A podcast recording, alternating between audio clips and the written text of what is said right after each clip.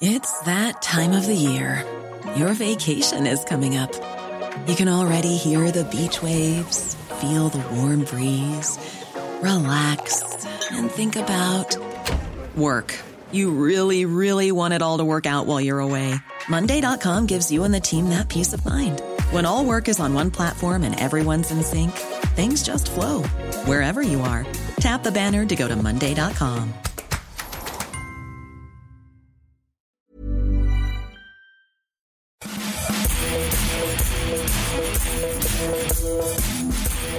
Bonjour à tous et bienvenue dans le FC Stream Team. Je suis Martin Mosnier, journaliste à Eurosport. J'aurais pu parler de plein de choses aujourd'hui. De la fainéantise de Maxime, incapable depuis trois semaines de nous fournir le top 5 de ses chansons d'Oralsan, ou encore de sa peur bleue de monter dans des attractions à Kermiland. Je rappelle que c'est un parc d'attractions réservé aux enfants entre 3 et 9 ans environ. D'ailleurs, nous y sommes allés la semaine dernière et pendant qu'avec Adrien, le réalisateur de, de cette émission, nous enchaînions les manèges à sensation défendant une certaine idée de la bravoure d'Eurosport et du, FC Stream Team, Maxime, lui, se terrait assez piteusement auprès de, bah, la mare au canard, tout simplement, de la pêche au canard. Vous savez, il faut, pêcher les canards. Là. Voilà, ça c'était l'activité préférée de Maxime. Mais en même temps, il a fleur de peau en ce moment, Maxime. Il est incapable de retenir ses larmes devant la vache et le prisonnier. Ouais, mais quand il abandonne la vache, là, putain, il m'en suis jamais remis. Voilà, ça, c'est une confidence qu'il nous a fait cette semaine. Bref, j'aurais pu parler de tout ça, de la fragilité actuelle de Maxime.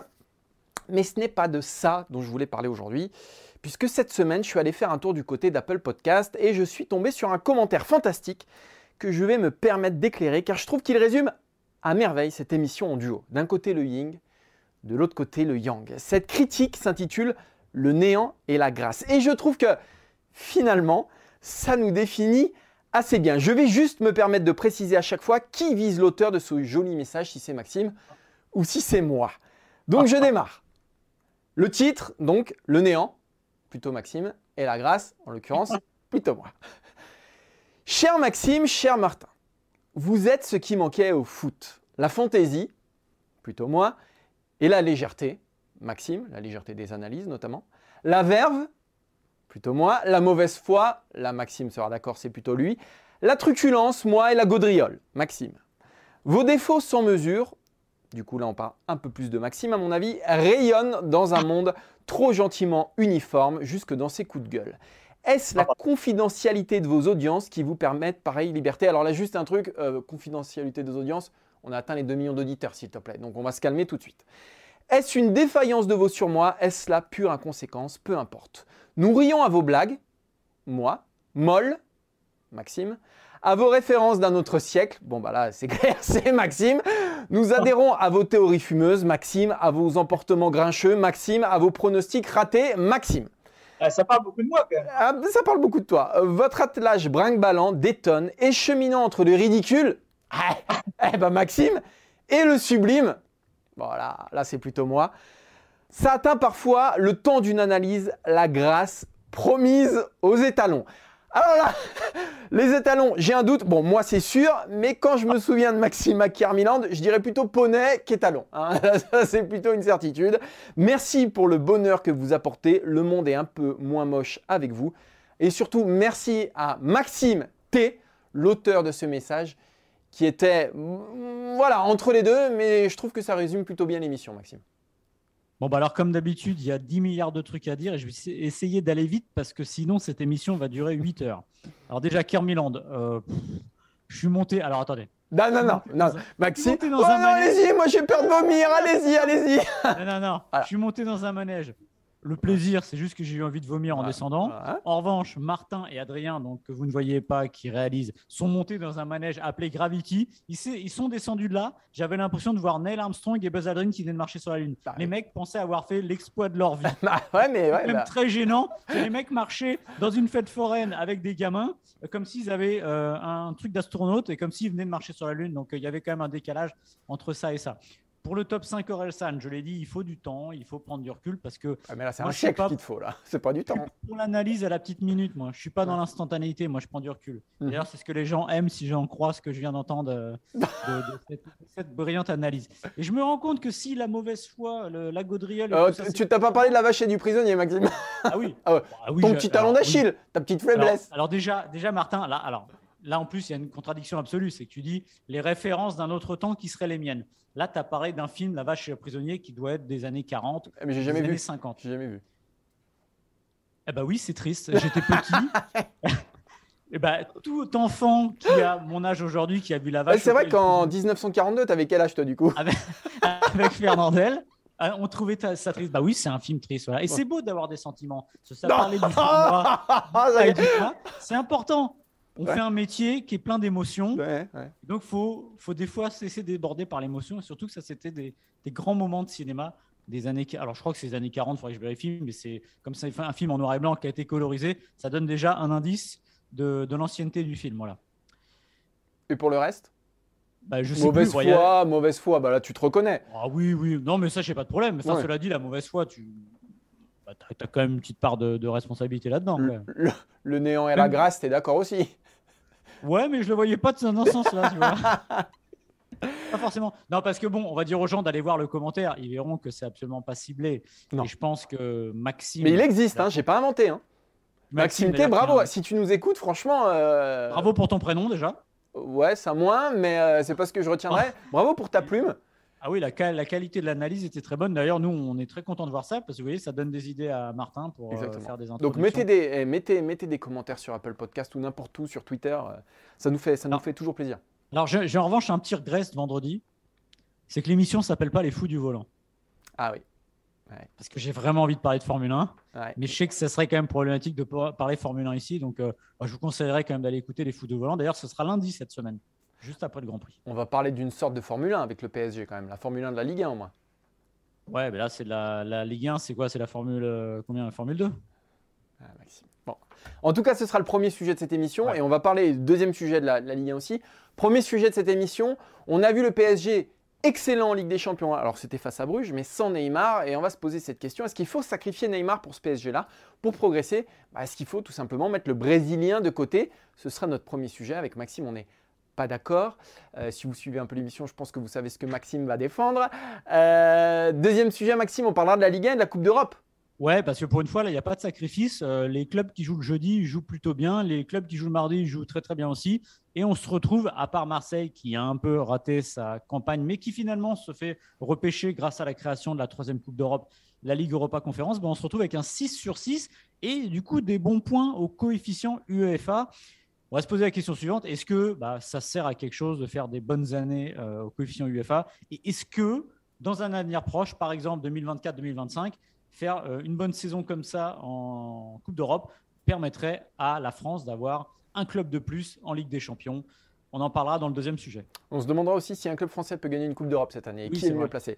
Et on terminera avec Anthony Lopez. Anthony Lopez, meilleur lyonnais depuis le début de saison. On reviendra un petit peu sur euh, bah, sa saison, sa carrière, la façon dont il est en train de sauver les miches quand même de l'OL qu'il tient sur ses épaules. Alors l'OL, c'est pas terrible, mais alors sans Lopez, ce serait un désastre. Est-il actuellement le meilleur gardien de notre bonne vieille Ligue 1 Voilà, on va démarrer.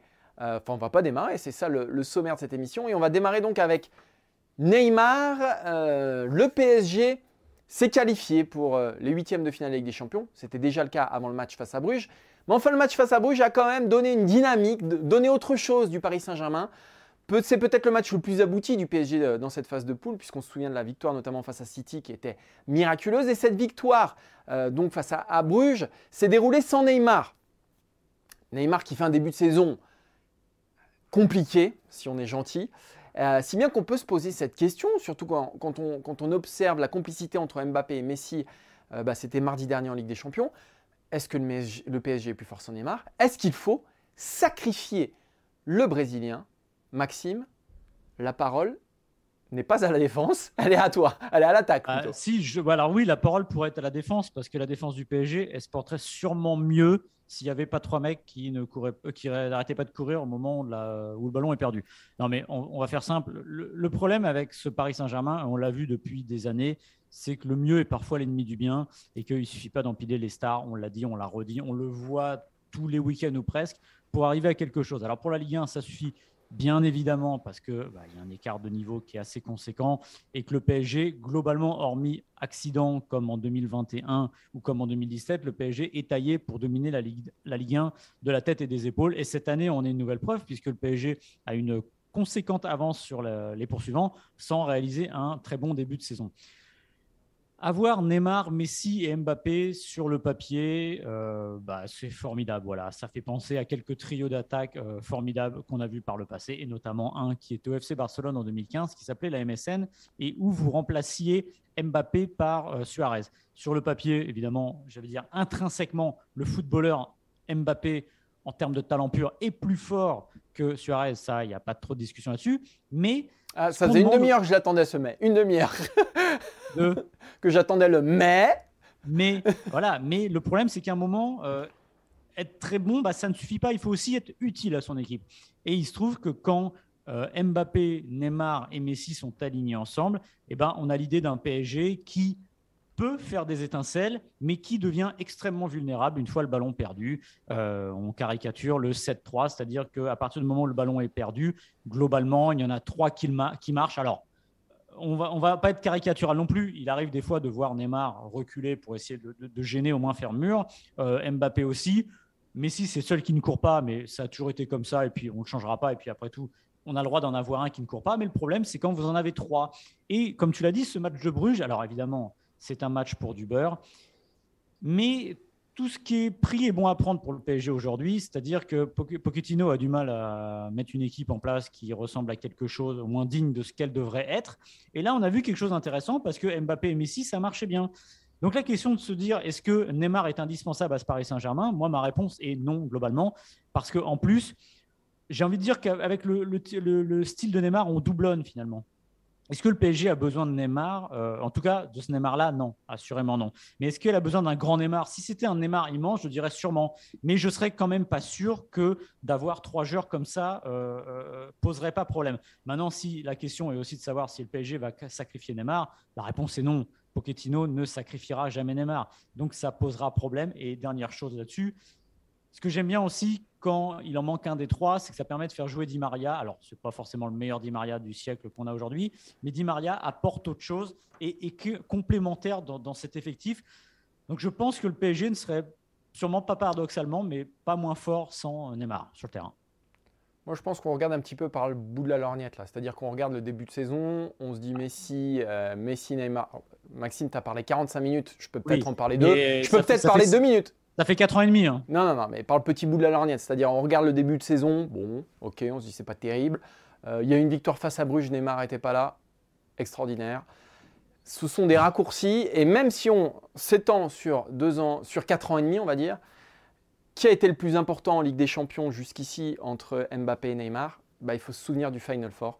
Il faut se souvenir peut-être du match le plus. Euh, de la confrontation la plus aboutie du Paris Saint-Germain euh, bah, depuis euh, peut-être de l'histoire et depuis que QSI est là, c'est une certitude, c'est le quart de finale face au Bayern Munich. Et sur ces deux matchs, le bonhomme le plus important, c'était Neymar. Et je vous ne parle pas, je vous parle pas de la Ligue des Champions d'il y a 50 ans. Face à Bergame, non? C'était. Ah oui, non, pardon, l'année dernière. Non, non, c'était cette année. C'était cette année euh, face au Bayern Munich. J'ai regardé les notes qu'on lui a mis. 7,5 à l'aller, non, 8 à l'aller, 7,5 au retour. meilleur homme du match au retour. Enfin voilà, il y a. C'est l'homme qui est, capable de faire des différences pour le Paris Saint-Germain. Quand Messi n'était pas là, faut voir aujourd'hui évidemment avec Messi, mais dire que Paris serait plus fort sans Neymar, pour moi, c'est se mettre, même pas le doigt, c'est se mettre le, bras dans l'œil. Est-ce que tu penses qu'il est plus fort avec? Je pense qu'il est plus fort avec. En tout cas, quand les matchs compteront, quand il sera en forme, euh, on sait, ce que c'est Neymar. Évidemment, on ne va pas le juger sur un, début de Ligue 1, euh, sur euh, un retour de vacances un peu tardif, sur ces choses-là. quand les choses sérieuses vont arriver, quand le huitième de finale va arriver, euh, quel que soit l'adversaire, eh ben, je préfère avoir un PSG avec Neymar qu'avoir un PSG sans Neymar. Et ça me paraît être une évidence de dire ça au regard du passif de Neymar en Ligue des Champions. Tu vas me parler des blessures, Maxime? Non, mais bah, non, mais enfin, pour, que ce soit viable, il faut que le joueur soit fiable. Alors, je vais juste rétorquer une chose. Sur les 11 derniers matchs décisifs du Paris Saint-Germain, c'est-à-dire des huitièmes jusqu'en finale, il en a raté deux. C'est-à-dire le huitième de finale euh, aller-retour euh, face au FC Barcelone cette année, euh, qu'il a raté. Sinon, le Final Four est toujours là. Et oui, mais avant. Non, mais je te parle des matchs qui comptent. Et c'est là-dessus qu'on juge le Paris Saint-Germain, tu le sais Bah, aussi. les que moi. huitièmes de finale euh, Manchester. Ah oui, ça- 2017, 2017. Ah oui, oui. mais bien sûr, mais ça commence à Tu remonter. m'as dit qu'il fallait pas. 2018, aller, euh, regarder 2019, par-dessus tu veux dire. Non, mais d'accord, sur ces matchs-là, évi- évidemment, évidemment. Quand il est là, et force est de constater qu'il est là ces dernières années quand même, euh, eh ben c'est lui qui fait les différences. Donc s'imaginer un PSG plus fort sans Neymar parce qu'il fait un mauvais début de saison et parce que pour l'instant, effectivement, et ça je te rejoins tout à fait, avec Mbappé et avec Messi, il n'y a pas encore la mayonnaise qui a prise. Je rappelle juste que euh, Griezmann, Mbappé, Benzema, ça a pris du temps et aujourd'hui tout le monde est content. Il n'y a pas de raison que ça n'arrive pas avec ce trio-là euh, au Paris Saint-Germain. Alors, tout le monde est content, oui, mais on l'a dit aussi ici, c'est un duo, c'est pas un trio. Donc, euh, tout, le monde est, tout le monde est content. J'attendrai vraiment de les voir à l'œuvre sur une Coupe du Monde pour être sûr que ça fonctionne. Le problème avec Neymar, c'est que là, tu me dis par le petit bout de la lorgnette sur les, dernières, les derniers mois, mais le problème, c'est que finalement, il est là depuis 4 ans et demi. Et moi, je n'ai pas changé d'avis là-dessus. Le jour où ils ont recruté Neymar et Mbappé sur le papier et d'un point de vue euh, médiatique, c'est fantastique parce que le PSG tape un grand coup mais je reste potentiellement euh, certain qu'il valait peut-être mieux euh, investir 220 millions dans deux très très gros joueurs ou trois très très gros joueurs que 200, euh, 400 millions sur deux joueurs comme ça. Surtout quand on voit l'ampleur et le, le- le poids aujourd'hui par Mbappé, qui aujourd'hui est le vrai leader. Voilà. Moi, je maintiens. Que, que Mbappé soit le joueur le plus important pour, pour ce Paris Saint-Germain, aujourd'hui, c'est une évidence. Et ça, je te contredirai jamais là-dessus. C'est-à-dire que Neymar est un peu reculé dans, la- dans cette hiérarchie-là, c'est une évidence. En revanche, et ça c'est un, un sujet qu'on n'a pas abordé, c'est qu'Mbappé, dans six mois, il sera sans doute plus là. Ouais. Et donc, à un moment, le vide, il va falloir le combler. Euh, donc, c'est peut-être pas le même poste, c'est peut-être pas les mêmes caractéristiques. Oui. Mais je me dis que Neymar sera d'autant plus important pour le Paris Saint-Germain quand Mbappé ne sera plus là. Moi, je pense qu'il sera comblé par un achat, tout simplement. Donc voilà, par un avant-centre. Et peut-être qu'à ce moment-là, on se dira, peut-être que je te dirai différemment, parce qu'ils achèteront peut-être un joueur qui n'a pas ce profil-là, peut-être un joueur qui ressemble plus à Suarez. On se dira, ah bah oui, c'est complémentaire. Et ça empêchera surtout, parce que moi, le principal problème, au fond, il n'est pas. Il n'est pas complètement offensif, même si on a vu que ça manquait un peu de liant quand ils étaient tous les trois. Le problème, il est avant tout défensif. Moi, je pense qu'aujourd'hui, cette équipe du Paris Saint-Germain-là, qui joue de cette manière et avec ces trois joueurs-là devant, contre le Bayern de Munich, elle a zéro chance, tout simplement. Parce qu'il y a trop de déséquilibre et le déséquilibre, il se paye. Et à partir du moment où tu ne sortiras pas Mbappé, parce que c'est aujourd'hui le joueur le plus important du Paris Saint-Germain, que tu auras beaucoup de mal à sortir Messi, bah, la logique voudrait que tu sortes Neymar. Et en plus, c'est pas ce que la trajectoire des joueurs aujourd'hui. euh, euh, je veux dire, la trajectoire va dans ce sens-là. Donc moi, je pense que le PSG a une chance en se renforçant un peu euh, au milieu et un peu dans le jeu, plus que de laisser les, trois larrons devant. Euh, Je suis, d'accord avec toi sur le constat, sur le constat de ce début de saison, de se dire qu'effectivement, face au Bayern, ce PSG-là, c'est compliqué, etc. Euh, mais j'ai aussi l'impression que c'est l'ADN de ce PSG-là, d'être dans le déséquilibre. Et c'est comme ça qu'ils ont fait une finale et c'est comme ça qu'ils ont fait une demi-finale de Ligue des Champions. Ils n'ont pas gagné la Ligue des Champions. Euh, oui, ils n'ont pas- gagné la des Champions. En revanche, je pense que c'est l'identité de cette équipe-là. Et, et cette identité-là, elle a d'autant plus de sens avec Neymar. Euh, demain, si tu enlèves Neymar et que tu mets. euh, je- alors, sur les 220 millions, recruter plus intelligemment euh, des milieux, etc., je te, rejoins, je, te rejoins, je te rejoins tout à fait. Maintenant, se passer d'un joueur tel que celui-ci, aujourd'hui, Oui, que tu as dans ton effectif, enfin, moi, ça, pour moi, c'est un non-sens hein, total. de toute manière, non mais tu as raison. Alors c'est pas un non-sens, mais au moins économique. Mais ils ne s'en passeront pas parce que euh, je pense que Pochettino pose couche sur les- la feuille de match ces trois joueurs-là quand ils sont disponibles. Voilà. Mais je pense aussi que de n'en faire jouer que deux sur les trois. euh, encore une fois, on, va, reprendre les choses aussi dans l'ordre. Est-ce que pour Ligue des Champions, tu as besoin d'avoir absolument Neymar, Mbappé et, euh, et Messi? Je pense que 2 sur 3, ça peut suffire si l'attelage fonctionne bien. Le, Bayern Munich n'a pas, ces joueurs-là, Liverpool n'a pas ces joueurs-là sur le papier. Pourtant, ça marche parce qu'il y a une autre idée derrière. Et tant que Paris continuera à privilégier cette logique individuelle, starification, etc. Sur l'ADN, je te rejoins. Je pense que son ADN, c'est un ADN de star. Et ça a toujours été le cas au PSG. C'est même pas la peine de remonter à QSI. Ça a toujours été un football paillette. Mais ça n'empêche pas d'apporter. euh, les paillettes, elles peuvent venir d'ailleurs que forcément des trois devant. Ça peut être brillant milieu de terrain. On va parvenir à Suzic, on va parvenir à Valdo, on va parvenir à Rai, c'est notre époque. Mais n'empêche qu'il y a ça aussi. On n'est pas obligé de se dire qu'il y a sept soutiers et trois mecs qui brillent devant, voilà, tout simplement. Et je pense que Paris Saint-Germain, il gagnerait évidemment à euh, penser comme ça. Mais je ne suis toujours pas directeur sportif du Paris Saint-Germain. Et a priori, ça ne sera pas demain la veille. Donc, euh, bah, et c'est bien dommage. Et c'est bien dommage parce que je peux te dire que si tu avais été directeur sportif du PSG, il y aurait déjà 4 Ligues des Champions dans la vitrine au Parc des Princes. Ça, c'est une certitude. Non, mais il y aura plus d'ordre. Oui, ah ah, ça, c'est une certitude. Il y aurait plus d'ordre. Parce que je peux vous dire, je vous rappelle à ceux qui ne le savent pas que Maxime est mon chef et que c'est très compliqué. Effectivement, il y a de l'ordre, il y a de la discipline et qu'il bah, ne faut pas sortir du cadre. Il faut pas sortir du cadre. Euh, moi, personnellement, je n'ai pas été payé depuis le mois de mars. Euh, par exemple, parce que je suis un petit peu sorti du cadre, voilà, quelques fantaisies, et Maxime, il est intransigeant. On passe au deuxième sujet, euh, chef on, y va. on va parler toujours du, Paris Saint-Germain, d'une certaine manière, parce que là, on peut remercier, parce que quand on se penche sur les coefficients UEFA de, de, la France depuis des années, on peut remercier le Paris Saint-Germain d'être là, parce qu'il y a eu quelques années où s'il n'y avait pas eu le PSG, on n'était pas loin du zéro pointé, et on serait pas loin de, entre guillemets, d'une forme de relégation au niveau des places européennes. Or, cette année, Martin, bah, ça marche plutôt bien, parce que tout le monde, ou presque, est dans le temps. En tout cas, euh, les six équipes engagées seront là bah, après la phase de poule. Alors, ce n'est pas tout à fait les huitièmes parce que Marseille va jouer les barrages pour les huitièmes de finale de la Ligue Europa Conférence, la Conférence Ligue Europa, la Ligue Conférence Europa. Je ne sais pas comment il faut appeler cette Coupe d'Europe. Bref, en tout cas, tout le monde est là, ce qui, est plutôt une belle surprise. On pense notamment à Lille. Euh, Lille, c'est la vraie surprise. Monaco, Lyon ont vu des, poules. Le PSG, évidemment, euh, c'est moins une surprise. Rennes, il y avait Tottenham. Mais en tout cas, tout le monde est au rendez-vous. C'est-à-dire que ce qu'on se dit généralement euh, quand il y, a les, quand il y a les tirages au sort, oh bah là, ça peut passer. Et bien bah, cette fois, c'est passé. Alors que d'habitude, ça ne passe pas. Euh, ce qui fait que le coefficient UEFA bah, de la France grimpe, que la France monte. je crois que c'est le troisième coefficient UEFA sur la saison 2021-2022.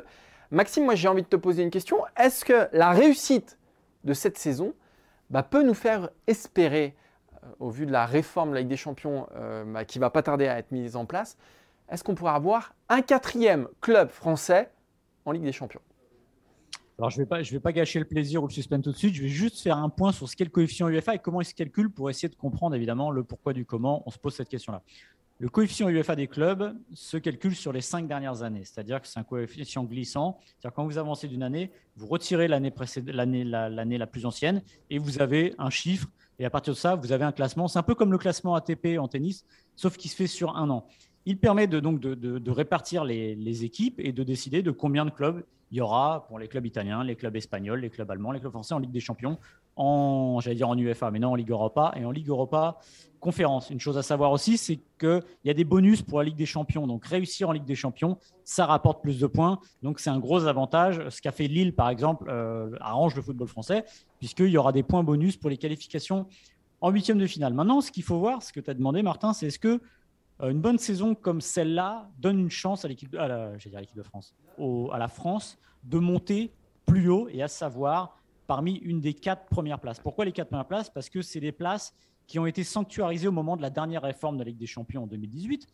Les quatre premiers pays au classement UEFA s'appellent l'Espagne, l'Italie, l'Allemagne et l'Angleterre. Ces quatre pays ont quatre clubs qualifiés automatiquement en Ligue des Champions, ce qui est assez formidable. Ça veut dire que la moitié du plateau est euh, pour ces quatre pays-là. Euh, il va y avoir une réforme en 2024 et 2025 qui va apporter une Ligue des Champions nouvelle. On en a déjà parlé avec un premier tour interminable et avec surtout quatre clubs en plus. Et l'un des quatre clubs en plus euh, sera issu du cinquième championnat. Et aujourd'hui, l'équipe de la France est ce cinquième championnat. Donc, en gros, pour euh, faire euh, simple, à partir de 2024-2025, la France aura trois clubs qualifiés d'office en Ligue des Champions, ce qui est plutôt pas mal. Alors, la question maintenant qui se pose, comme tu as dit Martin, c'est qu'on surperforme. Est-ce qu'on peut arriver à avoir quatre clubs comme les quatre autres grands pays, on parle souvent de Big Five, or on est plutôt dans un Big Four plus la France. Eh ben, en fait, euh, je vais un peu gâcher votre plaisir, c'est que ce sera très très compliqué parce que les quatre pays devant ont pris trop d'avance. La clé, elle s'est jouée au moment de la dernière réforme, quand euh, on a décidé que les quatre premiers pays auraient quatre clubs qualifiés d'office. À l'époque, Jean-Michel Aulas était très content parce qu'il voyait que tous les clubs italiens et espagnols feraient plus de barrage et que ça aiderait les Français. Or, été une, une bêtise puisque ça n'a pas permis d'avoir trois clubs à chaque fois. Et le problème, c'est que ces clubs-là, comme la Ligue des Champions rapporte plus de points, eh ben, ils ont pris une avance folle sur nous, notamment les Italiens qui étaient vraiment très borderline à l'époque et qui faisaient très peu de résultats en Ligue des Champions, ont été mis dans le bon wagon. Et maintenant, bon courage pour le récupérer parce que si on regarde l'écart aujourd'hui avec le quatrième pays qui est l'Allemagne, il est trop important. Et l'année prochaine, en plus, l'Allemagne va perdre sa pire année, donc elle va euh, grimper. Donc ce qu'il faut faire, et à quoi ça sert, c'est surtout à distancer ceux qui sont derrière, le Portugal, les Pays-Bas, pour garder cette cinquième place qui est hyper importante.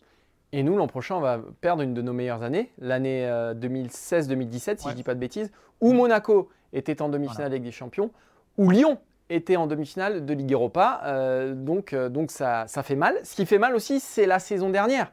Parce que là, on s'enorgueillit à juste titre hein, de la belle saison de la Ligue 1. Euh, L'an dernier, on est à la huitième place au coefficient UEFA. Et devant nous, il y a les Pays-Bas, il y a l'Écosse. Mm. Et on est juste devant, alors je l'ai noté, Israël, euh, l'Autriche et l'Ukraine. Mais d'un rien. Donc si vous voulez, euh, ce qui compte, et tu l'as très bien expliqué, c'est la constance sur 5 ans. Et que l'exception, c'est plutôt cette année que l'année dernière. Donc la France finalement paye un historique très très très très euh, compliqué. Et en plus, comme je disais, elle va perdre une de ses meilleures années avec l'année 2016-2017.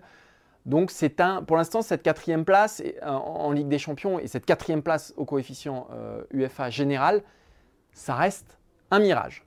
En fait, ouais, les autres pays ont été hyper avantagés, les quatre, euh, les, les quatre très gros, parce qu'à partir du moment où ils ont été mis dans le bon wagon à avoir quatre clubs automatiques, il faut se rendre compte que c'est un avantage absolu, parce que déjà, vous donnez de la constance à vos clubs, vous marquez plus de points, parce que vous avez plus de clubs Bah oui, dans la c'est un cercle vertueux en fait. Oui. Donc, résultat, voilà. Alors, quand je, moi, je, je- je fais une fixette sur Jean-Michel Aulas, qui était très content à ce moment-là, parce que sûrement qu'on lui avait dit, on lui avait vendu ça, mais sauf que ça condamnait les- la France à rester des petits parmi les gros. C'est-à-dire que oui, on se contente de ça.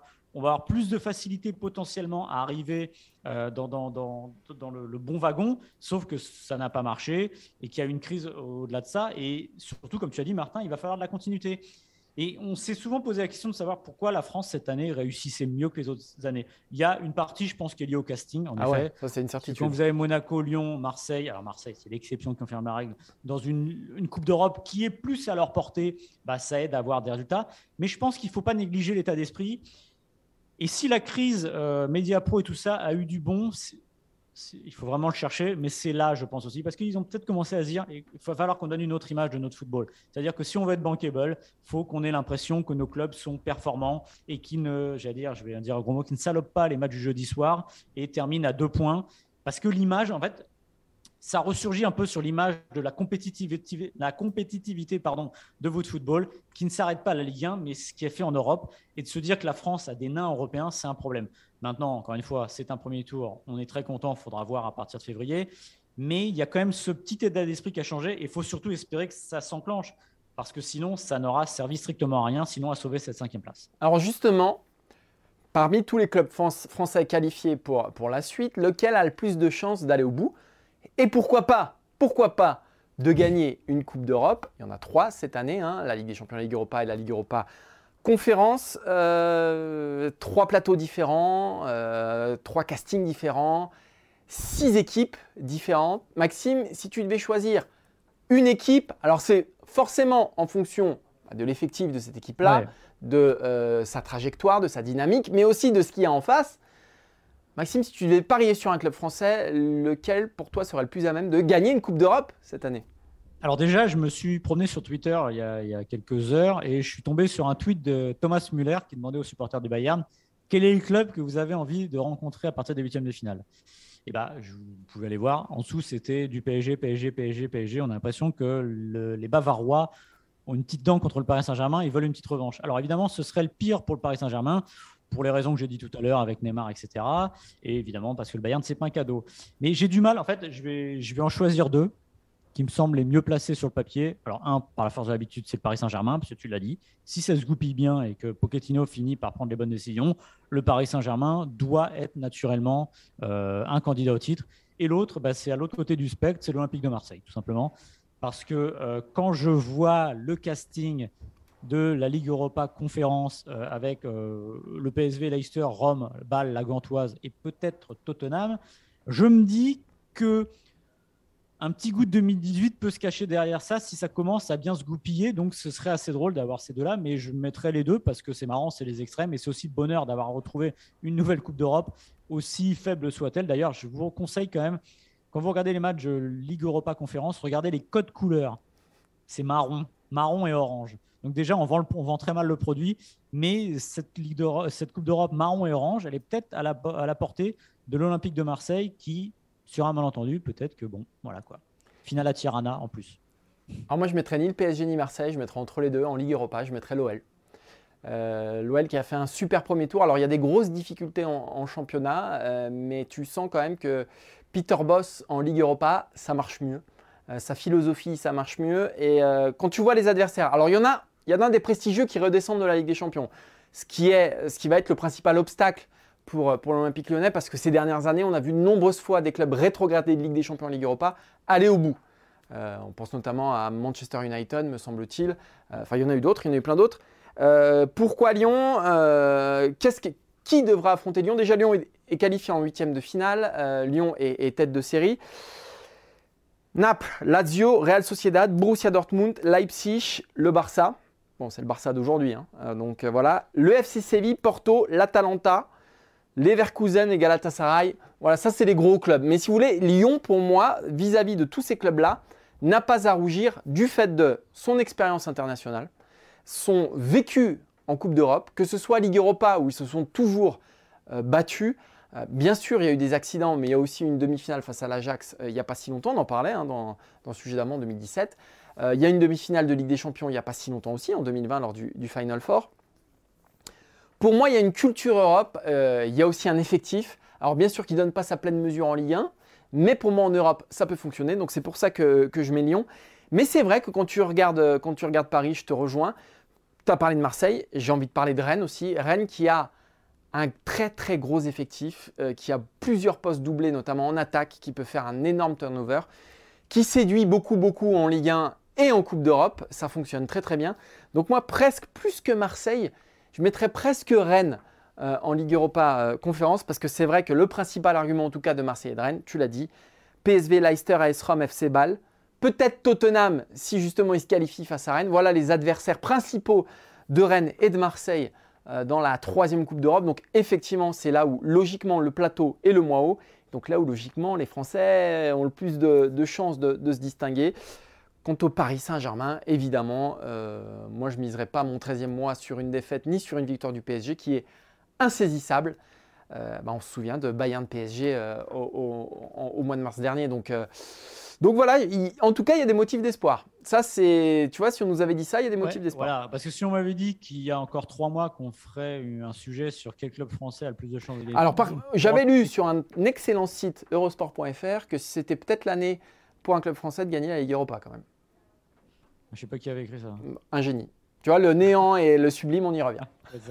Mais qu'on soit, qu'on en soit à citer quatre clubs différents euh, pour espérer. Alors évidemment, vous allez dire, on va peut-être rigoler au mois de février et on reviendra ici. Ah, dès l'écart, ouais, si ça se trouve, il n'y aura plus personne. Complètement ripé, voilà. Mais n'empêche que bah, ça dit quelque chose et au moins si. Je cette année, on est sur des résultats quand même exceptionnels. Il ne faut pas se leurrer, il n'y aura pas tous les ans 6 sur 6. Mais au moins, dans l'état d'esprit, il y a quelque chose, et c'est vraiment important, vraiment l'état d'esprit de dire que les clubs viennent la jouer et que se disent finalement que ça peut être très sympa d'essayer d'aller loin en Coupe d'Europe.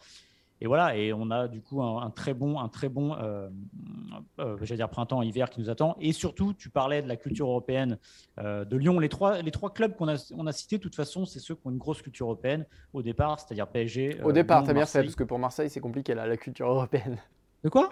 Tu as bien fait de dire au départ, parce que la culture européenne. Ah oui, oui, européenne oui mais n'empêche, oui, mais 2018, c'en est la preuve. C'est-à-dire qu'il ne suffit pas grand-chose pour que la femme reprenne. Donc voilà, de se dire qu'il y a ça. Et justement, qu'un club comme Rennes euh, commence à performer, même si c'est la C4, et ben, ça crée quand même quelque oui, chose. Mais ils ont fait aussi une belle, une belle, campagne jusqu'en 8 de Ligue Europa il n'y a pas si longtemps. Ouais, mais enfin bon, on en parle. je ne vais pas me faire des amis avec les Bretons, mais l'épopée rennaise, 8 de finale, on, faut, faut... Ah, c'est à l'échelle de Rennes voilà, mais justement, oui, mais justement, c'est une construction. Voilà. Je pense que c'est avec la répétition qu'on donne le goût d'aller plus loin et de donner aussi plus de chance au football français d'aller un peu plus haut au niveau du classement UEFA. Exactement.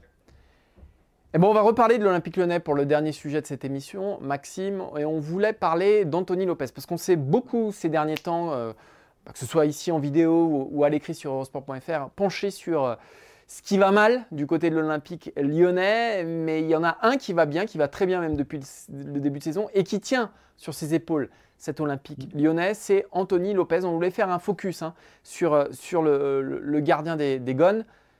Maxime, la question elle est simple. Est-ce que pour toi aujourd'hui, Anthony Lopez est le meilleur gardien du championnat de France? Bah en tout cas, euh, c'est sûrement pas loin d'être lui parce que, alors il y a une chose, c'est vrai qu'un gardien, on se dit des fois que c'est pas mal quand il est un peu discret, qu'on ne le voit pas, mais lui on le voit beaucoup parce que justement, devant lui, bah, ça défend pas terrible, on connaît les mots de l'OL, on sait que l'OL prend beaucoup de buts, mais il se trouve que c'est pas à cause de, Lopez qui se met vraiment en valeur et surtout il y a quelque chose de très important cette année avec Lopez, c'est le, rebond par rapport à l'année dernière. On va euh, rembobiner un peu. À l'intersaison, Peter Bose arrive avec sa culture et son envie de jeu et il veut faire venir Onana à l'OL parce que c'est un gardien qui correspond plus à ce qu'il veut avoir, un peu comme Sampoli a fait à l'OM avec un autre Lopez, mais Paul Lopez. Finalement, ça ne se fait pas. Et je pense que ça lui a fait du bien à Anthony Lopez parce que, euh, alors lui, il a parlé que ça lui a redonné un gros coup de collier euh, et il s'est senti un peu, comment dire, touché dans son orgueil, dans le sens où bah, on lui a mis quelqu'un dans les pattes. Il est censé être l'âme de cette OL, une image de cet Olympique de, Lyonnais, pardon, Olympique Lyonnais. Et là, on lui a dit, bah, écoute Coco, euh, finalement, tu n'es pas éternel et potentiellement, on va te mettre quelqu'un dans les pattes et on va peut-être plus te faire jouer. Bah, lui s'est dit, euh, bon, bah, écoute, on va, on, va montrer de quoi on est capable et c'est ce qu'il est en train de faire euh, aujourd'hui par son caractère. On connaît son caractère, on connaît son jeu qui est parfois limite, mais n'empêche que là, il en fait une force puisque il a montré que bah, il y avait une mauvaise saison, une mauvaise deuxième partie de saison, bah, qu'il était capable, euh, lui, le guerrier tel qu'il est, de, de, euh, reprendre le, sens de sa carrière. Alors c'est marrant parce que je me suis amusé à regarder les chiffres. J'aime bien regarder les chiffres des gardiens parce que ça dit pas toujours grand-chose. Alors ceux-là, ils sont un peu particuliers parce que déjà Lopez a fait beaucoup de buts parce que l'OL a une défense en carton-pâte et ça, c'est pas à cause de lui. C'est le quatrième gardien au niveau des arrêts effectués. Il est à 75% d'arrêts effectués. Et le premier, c'est Paul Lopez à 81% d'arrêt. Donc on peut faire dire à peu près tout ce qu'on veut aux chiffres. J'ai quand même pas l'impression que Paul Lopez est le meilleur gardien du championnat de France, même si il est un peu meilleur que ce que j'imaginais quand il a pris la place de Steve Mandanda. C'est pas le roi du clean sheet non plus, Lopez, Anthony Lopez, ah bah on l'a vu. Évidemment, ça pose problème. En revanche, ce qui est fort, c'est que c'est le type qui se fait le plus canarder euh, en Ligue 1 derrière Costil. Et c'est cette stat-là qui est intéressante, parce que Costil a subi 91 tirs depuis le début de la saison. Lui, il est à 84. Donc, c'est un peu en dessous, mais 7 tirs quand même. En revanche, c'est celui qui fait le plus d'arrêts de loin. Il en a fait 66 et Costil n'en a que 56, euh, donc 10 de moins. Donc ça dit vraiment de. Euh, alors évidemment, on n'a pas, là, j'ai pas une heatmap pour dire d'où viennent les tirs, etc. Mais au bout, au bout d'un certain moment et à un certain niveau, ça dit quand même l'activité d'un gardien. Lui, il a une activité qui est surréaliste par rapport à ce qu'il devrait avoir à faire, et il le fait quand même plutôt bien. Et aujourd'hui, Peter Boss, en conférence de presse, a dit que pour que Lyon s'en sorte, en gros, il faut que tout le monde fasse le boulot à 100%. A priori, dans les mecs qui font le 100%, voire le 110 ou le 120%, Antonio Lopez est dedans. Alors moi, je dirais que c'est le meilleur gardien de Ligue 1 cette saison. Le meilleur gardien dans l'absolu, pas sûr, parce que bon, Keller Navas, Donnarumma, euh, voilà. Moi, au-delà des, stats ou de, tous ces chiffres, euh, qui c'est vrai, sont pour moi euh, plus déterminants pour un gardien que pour d'autres postes. Euh, parce que là, on est dans le concret et voilà, plus que pour un milieu, etc. Mais moi, surtout, je dirais qu'il n'y a aucune équipe qui est plus dépendante de son gardien que Lyon avec Anthony Lopez. Et c'est pour ça qu'aujourd'hui, je le mets meilleur gardien du championnat de France. Parce que, bah, alors, Alban Lafont, je trouve, avec Nantes aussi, il y, a, euh, il y a vraiment quelque chose cette saison. Mais Lyon sans Anthony Lopez, euh, songez qu'il y a, je crois que c'est qu'il y a deux semaines encore, Lyon était l'équipe qui concédait le plus euh, de tirs dans les cinq grands championnats européens. Donc c'est même pas en Ligue 1, c'est dans les cinq grands championnats européens. Donc imaginez avec un gardien qui ne fait pas le taf, où serait Lyon aujourd'hui? Parce que Lyon est incapable de protéger euh, son but parce que les joueurs n'ont pas encore, alors je ne sais pas s'ils ont acquis ou s'ils ne, sont pas en accord avec les principes de Peter Bosch, mais vous regardez le pressing, ça ne va pas du tout. Derrière, c'est pareil, c'est un château de cartes. Donc voilà, pour, toutes ces raisons, moi je mets Anthony Lopez, euh, je mets Anthony Lopez euh, tout en haut. Tu l'as dit, il y a une forme de revanche aussi après une saison dernière où il avait été quand même euh, très moyen. Moi, ce que j'aime avec Anthony Lopez depuis le début de sa carrière, quand même, c'est sa constance. Et ce qu'on reproche à l'Olympique lyonnais, et en creux aux jeunes qu'il forme, parce que c'est beaucoup ces dernières années les jeunes qu'il a formés euh, qui portaient Lyon euh, sur leurs épaules, c'est que lui, au moins, il est tout le temps au rendez-vous. Les petits matchs à Reims, à Angers, à Amiens, euh, la Ligue des Champions, il est toujours là. Il ne se soucie pas euh, de l'adversaire, euh, de l'enjeu, de la compétition. Anthony Lopez, il est toujours là. Alors, je l'ai dit en préambule, sa saison dernière était en dessous de ses standards, c'est une certitude. Mais sinon, contrairement à d'autres qui ont bien plus brillé, je pense à, la Casette, à Tolisso, à Fekir, à Umtiti, à, à, à Awar aujourd'hui, mais qui avait des creux, de très gros creux. Voir, c'est le meilleur exemple. Euh, qui a été scintillant en Ligue des Champions, euh, mais qui en Ligue 1 ne faisait pas toujours le taf. Lui, Anthony Lopez, il est toujours là. Et je trouve qu'il n'a ni la carrière, ni la reconnaissance que mériterait justement euh, bah, bah, cette constance à l'Olympique lyonnais? Pourquoi? J'y vois deux raisons. Déjà le poste, parce que euh, se, transférer, se faire transférer quand on est attaquant, c'est beaucoup plus facile que de se faire transférer quand on est gardien, parce que gardien, il n'y a qu'une place. Et puis aussi quand même cette petite musique sur sa taille. Voilà, euh, le côté gardien un peu spectaculaire, trampoline, mais qui ne rassure pas, qui ne prend pas beaucoup de place dans le but. Et je trouve ça assez injuste le concernant, parce que bah, sur les dix dernières années, bah, c'est sans doute aussi, hein, on parle de cette année le meilleur gardien de Ligue 1, mais sur les dix dernières, il ne doit pas être très loin. Euh, regarde en plus, tu as cité tous les joueurs, les joueurs de talent sortis de, qui ont été loués à juste titre de l'Olympique lyonnais. C'était quoi leur point commun finalement? C'est que ce sont des joueurs talentueux. Ça, il n'y a pas de problème. Tous, ils sont où les guerriers là-dedans? Oui, c'est vrai. Et, finalement, le guerrier est dans les buts. Et l'OL aurait besoin peut-être d'avoir un ou deux guerriers, peut-être du cru, qui soient sur le terrain et qui, parce qu'à un moment, avoir du talent, c'est évidemment formidable. Et je vous conseille à tous d'en avoir. Ça doit être super utile. Moi, j'en ai pas, donc euh, je, je me rends compte de ce qui manque. Aux bah, Je peux t'en parler si tu veux. Hein. Ouais. Mais, mais ça suffit pas à un moment. Voilà, Awar, c'est un formidable footballeur qui est capable de choses incroyables. Moi, Awar, on en a déjà parlé ici. Euh, en mars 2018, j'étais presque persuadé qu'il irait au mondial 2018. Je me disais, là, il est en train d'exploser. Voilà. Mais Awar, ce que ça donne depuis des mois, des années, c'est que c'est courant alternatif. Ça peut être très, très, très bien ou ça peut disparaître. Et eh ben au moins, comme tu l'as dit, Lopez, à part l'année dernière, c'est quand même très souvent au-dessus. On peut lui reprocher plein de choses au niveau de son engagement, son côté trampoline qui des fois euh, pète un câble, voilà. Mais n'empêche que à des moments, il y a besoin de joueurs comme ça. Et l'OL ne se porterait pas plus mal d'avoir peut-être pas 11 Anthony Lopez sur le terrain, c'est peut-être pas une, la solution non plus, mais d'en avoir au moins un euh, sur une ou deux lignes, ça changerait peut-être beaucoup de choses dans la trajectoire actuelle de l'Olympique lyonnais. C'est ce qui a toujours manqué à l'Olympique lyonnais et c'est ce qui manque vraiment aujourd'hui au, club et à cette équipe. Euh, euh, je me souviens de Jean-Michel Aulas qui nous disait ouais, c'est peut-être une équipe qui a besoin de coups de pied au cul parfois. Anthony Lopez, il sait en mettre des coups de pied au cul. Et non seulement cette année, c'est le meilleur gardien de Ligue 1, en tout cas pour moi, en plus, il a ce caractère, cette incarnation, euh, bah voilà, euh, qui, fait, euh, qui fait beaucoup, beaucoup de bien à l'OL. On en a terminé, Maxime? On a terminé et Lyon on affronte Lille ce week-end. Donc il y a des chances, une nouvelle fois, qu'il puisse avoir un peu de travail à faire. Donc c'est peut-être pas ce week-end où il sera encore une fois mis moins à contribution. Et je pense que oui, on peut dire qu'on en a terminé. Très bien. Parce qu'il y a Adrien qui a un rendez-vous à 16h, tu sais bien. Donc là, il est 16h14. C'est bon, il est 16h15. Voilà, le mec, il, mec, il fait ça depuis tout à l'heure. Il montre sa montre. Et il dit Allez, il fait des croix avec ses mains du genre On va se taire. À un moment, quand tu as dit non, on va, on va remonter le fil, j'ai cru que là, j'ai cru qu'il allait se noyer. Donc euh, voilà. Non, parce que le pire, c'est Adrien, il nous connaît. Il sait que plus il va dire ça, plus on va durer je vais faire digression. D'ailleurs, plus je vais continuer à parler et que je peux tenir comme ça pendant les 45 ah, prochaines minutes. D'ailleurs, on ne va pas la terminer cette émission. On va faire, on va faire une semaine d'émission. Une semaine d'émission. Voilà, on devrait faire le, marathon de la, Stream Team. Ah, ce serait pas mal. Il y a la nuit du mercato. Ouais. Qui dure déjà 4 heures. Et pourquoi pas faire la nuit de la Stream Team? On ferait comme une libre antenne, sauf que personne viendrait parler sauf nous deux. Exact. Eh bah, allons-y, tiens d'ailleurs. Non, non, on va couper. Non, non, on va couper en fait là, ça va être terminé. Là. Parce qu'en fait, les auditeurs après ils vont couper aussi eux.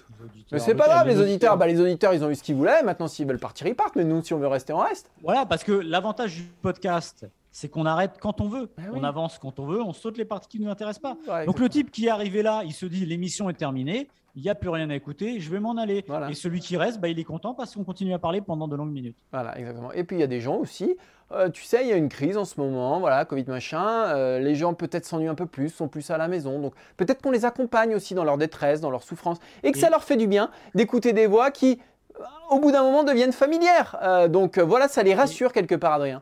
Et on est vendredi, les gens ont du temps, les gens se posent, les gens ont envie de, réfléchir. Et il y a des gens aussi qui rentrent en transport en commun, qui à ce moment-là de l'émission sont très contents qu'on prolonge de quelques minutes pour les accompagner un peu plus dans leur transport vers euh, leur maison.